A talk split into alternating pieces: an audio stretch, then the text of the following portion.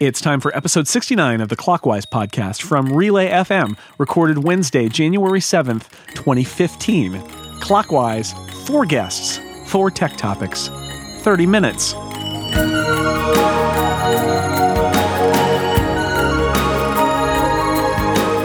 Welcome back to Clockwise, the tech podcast where there's no time like the present. I'm your co host, Dan Moren, and across the country from me, as always, is my co host, Jason Snell. Happy 2015, Jason. Howdy, Dan. It's good to uh, good to hear your voice in a new year.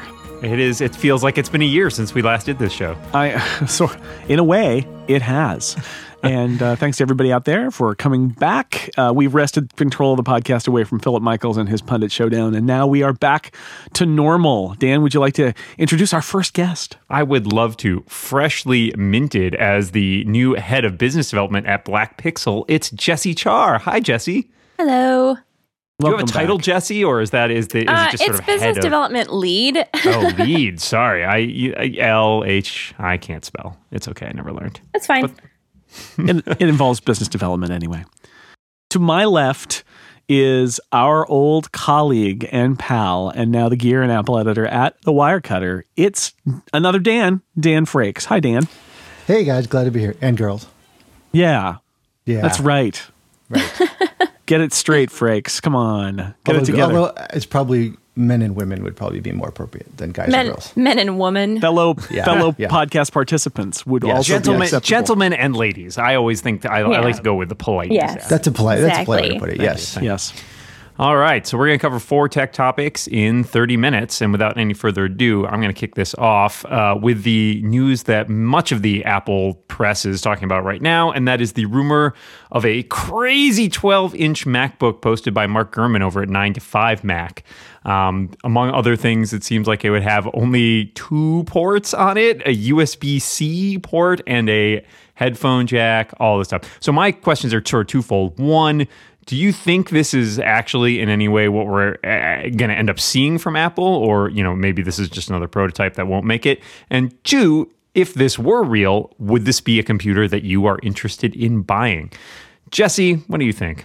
Well, I speak to you from a, an 11 inch MacBook Air, which is my favorite kind of Mac ever, hands down, the best one. Um, I don't know, 12 inch, so they, they make 11, they make 13. Are you saying that the rumor is that they're going to replace those with a 12 inch or that they're just going to add one into the mix. Well, it's unclear because it seems like this is positioned somewhere in between, but at the same time, it seems very much angled at the ultra portable market. In some ways, this is almost like the MacBook Air to the existing MacBook Air. Like if yeah. you think back to that old original MacBook Air. Even though it's bigger than yeah, it's got a bigger screen, but yeah. I think it's supposed to be thinner and lighter, uh, you know, Apple style, thinner and lighter. Yeah, roughly the yeah. size of the 11 inch, but with a bigger screen because they're they're reducing some of the bezel and the sort of the side sizes. Um, yeah, and it may be one of those things where they introduce this and then the other two go away eventually. Uh, that would be my guess. Yeah, yeah I mean, of course, uh, present day Jessie, as she's in the company of her 11 inch MacBook Air, uh, is obligated to say that she does not want a 12 inch MacBook Air because that's dirty and large. Um, now, that doesn't mean that future Jessie is not going to be lured away uh, into the arms of a 12 inch MacBook, right? Um, I do really like the 11 inch size because it fits really well in, in lady purses or woman purses or girl purses, whatever you prefer. um, but but I don't know if they're making it real thin and real pretty, then of course I would be open to looking at a new ultra tiny laptop. They're awesome. whisper that so your 11 inch doesn't hear it. Yeah, I'm sorry. It's not sorry. listening. Sorry, little guy. I uh, I also am somebody who's got an 11 inch MacBook Air, and I used it as my primary system for a long time. I, I now have an iMac, but I still use it all the time. Um, and I, I don't know. Um, on one level, I flash back to the original MacBook Air when I when I read about uh, the the um, you know rumored configurations that Mark Gurman is talking about, and his sources are generally pretty good. It doesn't mean that he's absolutely right, but um, I think there's a decent chance it's worth talking about it at least. And uh, when I flash back to that original Air, what I think about is how it was really ambitious and um, couldn't quite live up to it. It was underpowered. It was super thin and light, and that was great, but it was also underpowered. It only had one USB port. It was kind of painful. And I look at this and I think, wow, okay, they're pushing the envelope again. They want to get something that's lighter and thinner. They've talked about uh, in Gurman's report, it only has one port. It's a new kind of USB port that you would use to power it and to do connectivity, and uh, you know, and and could they make that and will they make that maybe um, but I also look at that and, and, it just reminds me of all the compromises. And what happened over time is that the MacBook Air got less compromised and became much more awesome. And uh, that's my concern here is that we're going to be in this painful cycle again where there's going to be this laptop that is cool in some ways, but so compromised that it's going to be uh, painful for the people who use it because it's going to have lots of weirdnesses that other Macs don't have. That all said, on one level, it makes a lot of sense because the MacBook Air is so powerful now that there's not a whole lot other than Retina I mean, it, the MacBook Pro is better, but it's not a lot better. And uh, a lot of people can just opt for the Air, and that's fine. And I, I'm not sure that's a good place for Apple to be. I think Apple wants to have some differentiation in their laptop line. So maybe it makes sense on that on that scale. Dan Frakes, what do you think? I think most of it makes sense. Um, the thinner, the bigger screen, the lighter the you know kind of uh, the, the, the images make the keyboard look a little smaller so that they can you know they can they can change that dimension i mean i think all that makes sense and it seems to be the obvious place where apple would want to go if they were going to make a new bigger screened ultralight the one thing that gets me is the whole idea that it has no ports other than a usb 3c port which you know, and, a headphone jack, and a well, headphone yeah, jack. yeah, yeah. But I mean, they can charge by the headphone jack, like the iPod for, Shuffle, right? There was a rumor it wouldn't even have a headphone jack. So that's, yeah, yeah. I mean, they're basically, according to this rumor, it's going to charge, it's going to have video output, it's going to do all expansion through one port.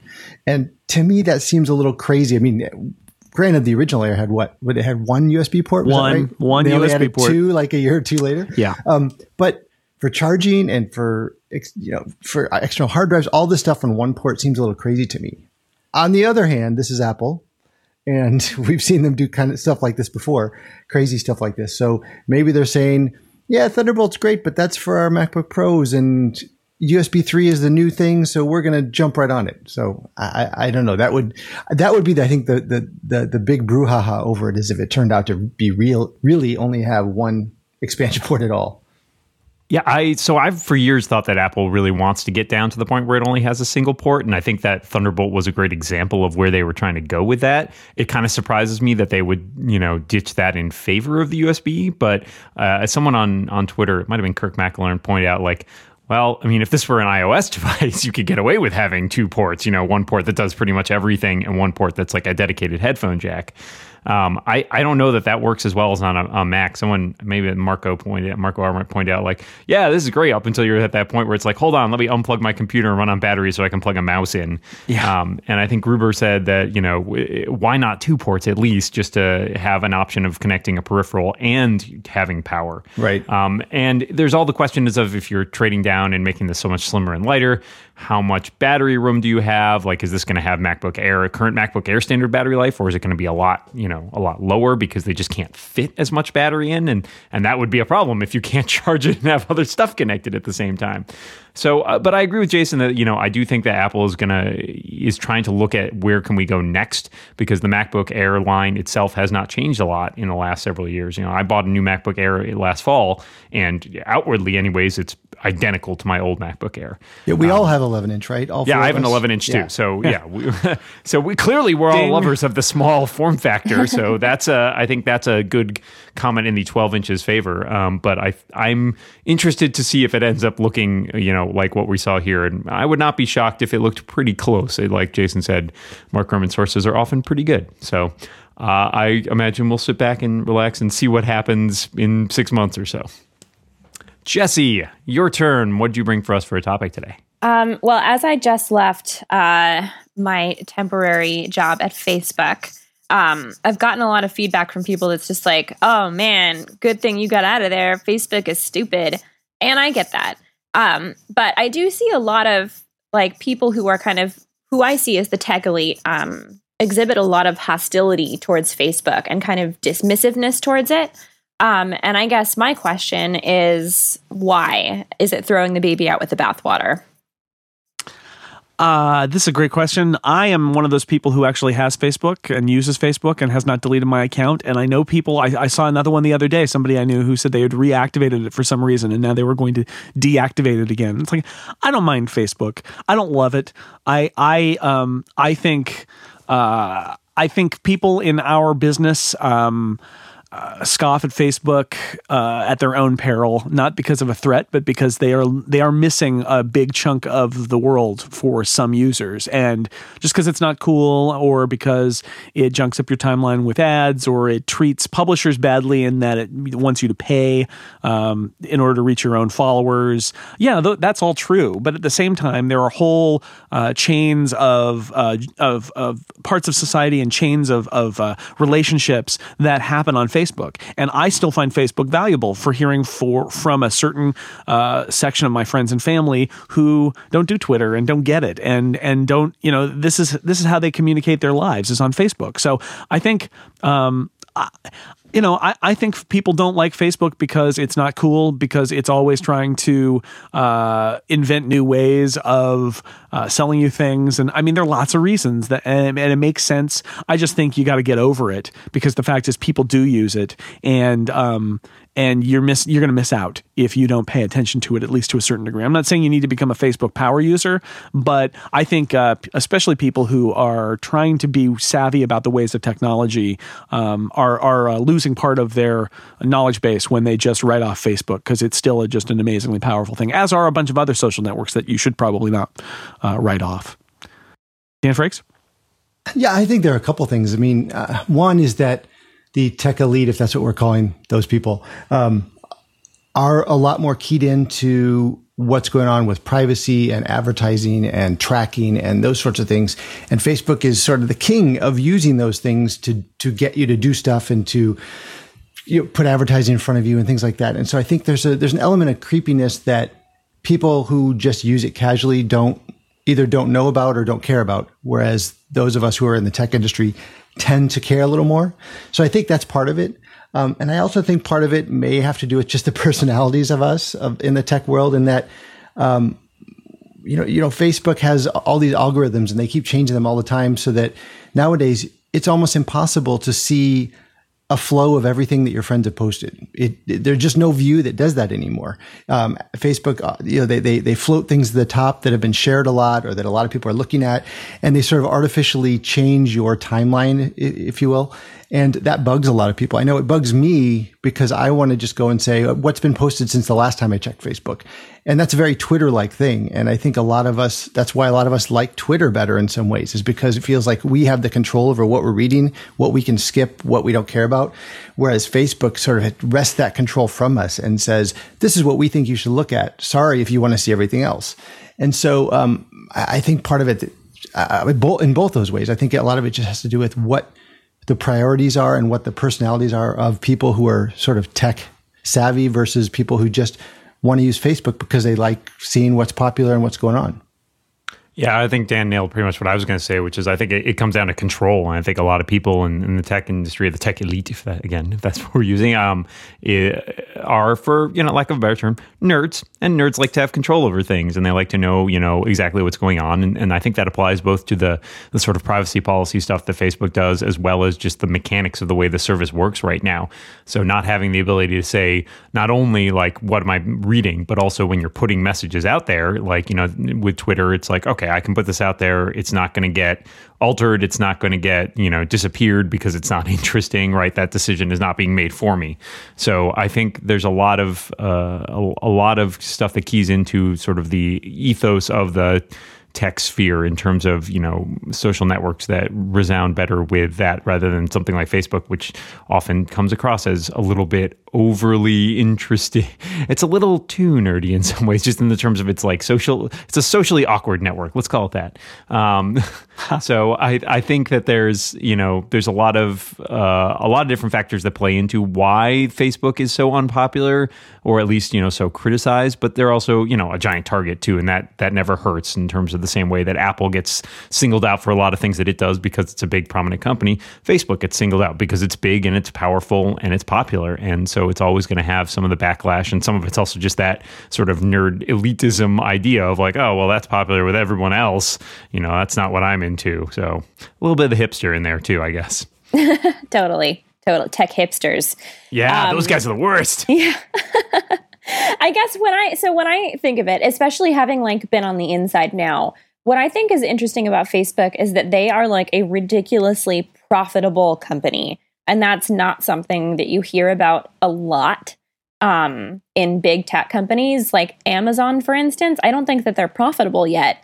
And Amazon is also a company with incredibly questionable practices, you know, as far as how they get their market share.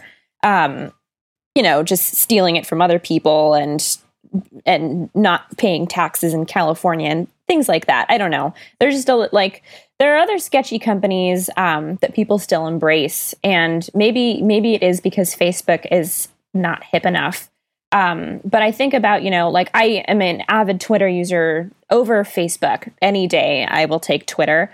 But thinking about like how I use Facebook, it's really primarily for family stuff now. And if I were to try and tell my family, like, hey, you guys, you should use Twitter instead, like that would be nope. ridiculous because Facebook does a million billion more things. Um, it's kind of like trying to compare a Swiss Army knife to, you know, a standalone object. Obviously, one object is going to be better um, at what it does than something that's trying to do a million things. Um, but I don't know. I, I think that Facebook is is a useful tool that people write off that's all. Anyway, um, that was a great topic. We are at halftime. We've got two more topics to go. I want to tell you about our halftime sponsor. It's Loot Crate, a monthly subscription box service for epic geek and gamer items and other pop culture gear. I just got my first Loot Crate the other day. It was awesome. My uh, my kids and I opened it up and had a great time pulling out all this great stuff. Here's what Loot Crate is: you spend less than twenty dollars a month, and you get six to eight items, including licensed gear, apparel, collectibles, unique one of a kind items. Last month's crate, I got um, I am. Groot socks. They are so awesome. Uh, so, starting in 2015, they wanted the first crate of the new year to celebrate geek and gaming icons of the past. So, the January crate includes items from Star Wars and Voltron. There's some great geek apparel, including an exclusive and licensed shirt, so you can kick off the new year in style. But you've got to do it soon. You've got until January 19th at 9 p.m. Pacific time to subscribe and receive the January crate. And once that cutoff passes, that's it. It's over. So, if you want to sign up for Loot Crate and give it a try, go to Loot lootcrate.com slash clockwise and enter code clockwise at checkout to save 10% on any new subscription. And thank you so much to Loot Crate for sponsoring Clockwise. It's a lot of fun. You should definitely check it out. Back to it. Topic number three is from me, and CES is going on in Las Vegas. I suspect that that will be our last topic as well because I'm looking ahead and seeing what Dan Frakes wants to talk about. But I wanted to talk about one little angle of it. I'm always fascinated by TV stuff at CES. And what really fascinates me about the t- TV industry is they managed to get almost everybody to buy a new TV in the sort of 2000s and early 2010s when the big HDTV uh, switchover happened. And that was great. And now the TV industry is desperately trying to find something else to do to sell you a new TV. They tried 3D TV, it didn't work. They've got 4K TVs, they've got curved TVs, they've got OLED TVs, they've got all of this, this different stuff. And so this is a very simple question that I think is exactly what the TV industry wants to wants to ask you. And so I'm going to ask it for them. Uh, what would it take to buy to get you to buy a new TV? What is it? Is there something they could do that would make you want to buy a new TV and get rid of your old TV, or not? Dan Frakes, how can I get you in a new TV today? you know, we actually just bought a new TV six months ago, so probably not much. Um, and the only reason we bought it then was because my wife said we need a bigger TV. Um, and I was like, bigger, really? capitalize on that. bigger. And like five minutes later, I clicked buy. Um, no, um, seriously, we, we had an older, you know, LED TV that was, I think, like 40 inches, and our family room's kind of big, and it looked small, and and everybody in the family had been saying the same thing: a bigger TV. So now we've got a bigger TV, and there's really there's nothing compelling for me right now that would say, "Oh, I've got to get a new TV." I mean, uh, you know, the, the, vendors are trying to put all these smart services in them, but if you've got any other component in your in your entertainment system, whether it's a TiVo or a, a Blu-ray player or an Apple TV, all those things are already there. And who wants to do Twitter on their TV? I mean, I don't think we've ever used that. All right, so that's one vote for bigger TV. Bigger, cheaper. Dan Moren. Uh, like Mr. Frakes, I, I too just bought a new TV, um, probably a little under six months ago because my then TV broke. So I didn't really have a choice in the matter. Broken Um, a TV that works. That might a TV you. that works is that that would get me into a new TV today. Uh, but I've actually just been doing a lot of research on this for a an article, and um, I'm very I'm interested but very skeptical about these the 4K TVs that are coming out, um, especially because like the resolution race kind of mimics the megahertz race and the digital camera megapixel race from years past. So like people keep hyping better and better, higher resolution. And it turns out like that may not be that important in the long run because it may not be the biggest thing. But I am very excited about. I don't know if you mentioned quantum dots. I don't know if you heard about that. Yeah, this is the thing that's big on everybody's lips this year. These quantum dots was essentially these tiny little nanoparticles that you can kind of like apply to the existing LCD technology to make better colors. Um, just one thing I noticed as reading about them was like, oh, they sound great. What's, what's the problem? You know, um, well, they're highly toxic right now, so that's great. So don't break your TV. Um, I, I think that the OLED stuff is very interesting. It's going to be a while still before it comes down in price. I remember I've been hearing about these for like I don't know, five, ten years now. OLED displays are going to be the next big thing, um, but they turned out to be really expensive to make. Uh, but they're supposed to be much more power efficient, much thinner TVs, much lighter TVs, much better colors, and just sort of blow away everything in the LCD and plasma range. So I'm interested in that, but I think that you know especially since I just bought a new TV, I'm not in any hurry, and I that that's great. It's a great position to be in because it gives you some time to see how this field's going to mature, and there's always new technology coming out. Well, I have to say that I was pretty uninterested until uh, somebody threw around the term quantum dots. that sounds I know. adorable. Um, I gosh, I've always been a person who, uh, up until now, I, I own it. I own my own television now, a 53 inch plasma TV, which just sounds like I'm living in like 19, Nice. the dream of 1999. Mm-hmm. Um, but uh, I always before just like would take my friends' old TVs when they bought like a new smart TV and didn't want their Vizio anymore. So I don't care that much. Um, I'd say like if tomorrow Apple was like, we're making a TV and it has a really amazing proprietary remote that you can't use with anything else, and it's a thousand dollars and it has Apple TV built in, I'd probably do it. I'm a big fan of Apple TV. I know that not a lot of people are. Maybe that should have been my topic. I love the Apple TV. Um, and honestly, that makes my TV everything I need it to be.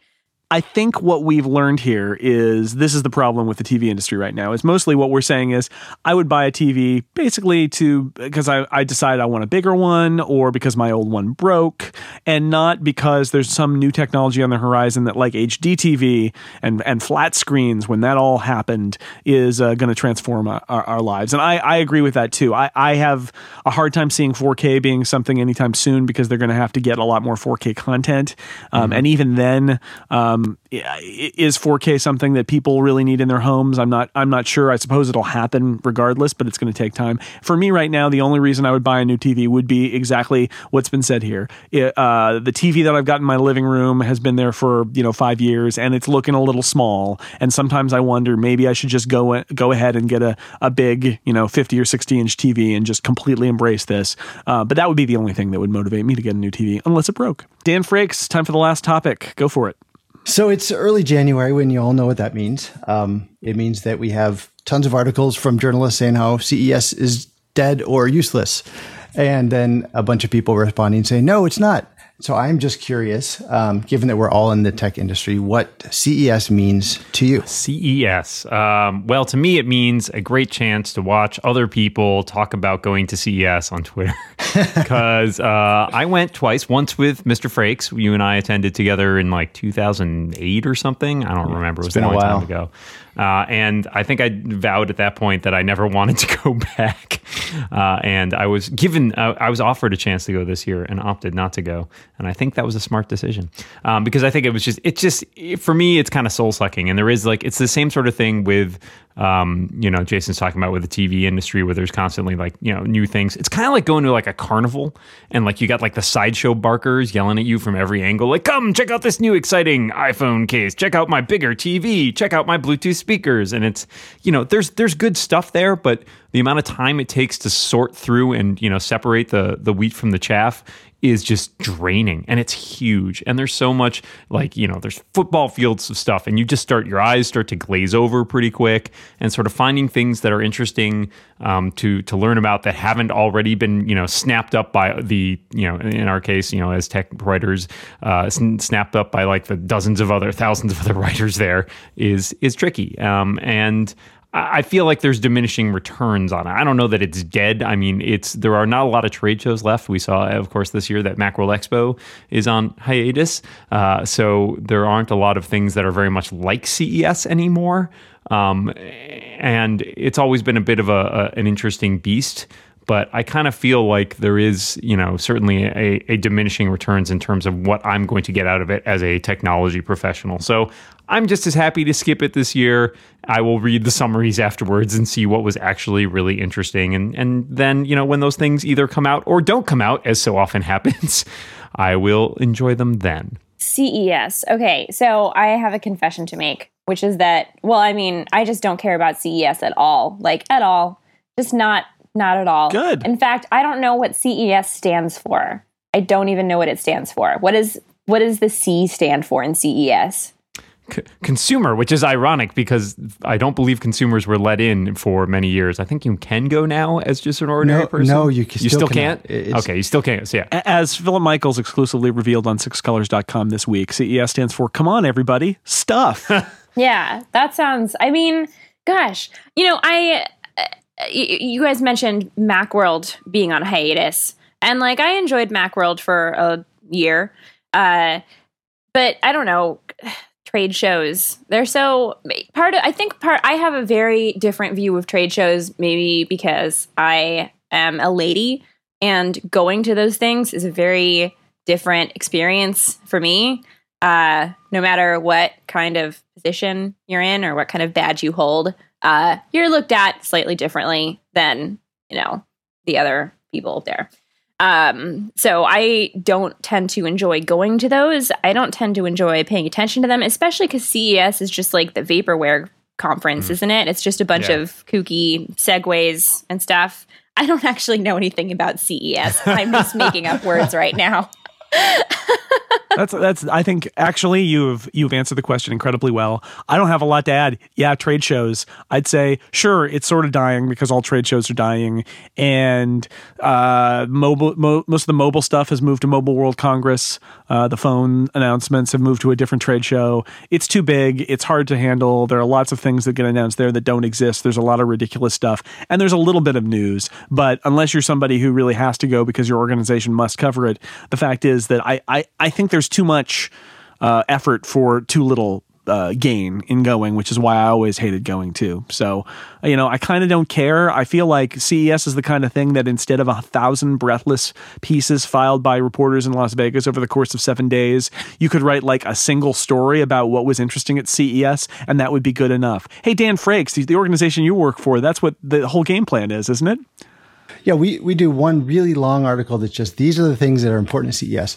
Um, yeah, I mean, a, a, lot of people I think forget that CES isn't for consumers. It's really for buyers. It's really so that everybody can get their gear out there and say, "Here, carry us in Best Buy," and that's really what CES is about. So. It's not really aimed at consumers or people reading gadget blogs, but that's kind of what the fodder of it is. Um, but it is interesting, I think, in that it shows you what the trends are and those trends sometimes are dumb and stupid like like when we were talking about TVs, like backlit TVs and curved TVs. Um, this year, one of the huge ones is actually home automation. And it's kind of neat because it feels like this category is finally coming around to where there's actually stuff you might want to use and buy.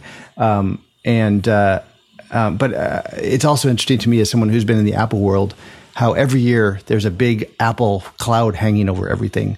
Um, this year it's the Apple Watch and HomeKit. You know, previous years it's iPads or iPhones, whatever. So um, you know, I think it's useful for what it is. I think people on our side take it a little too seriously. Um, but, uh, and it's fun to go to once in a while, like every five or 10 years.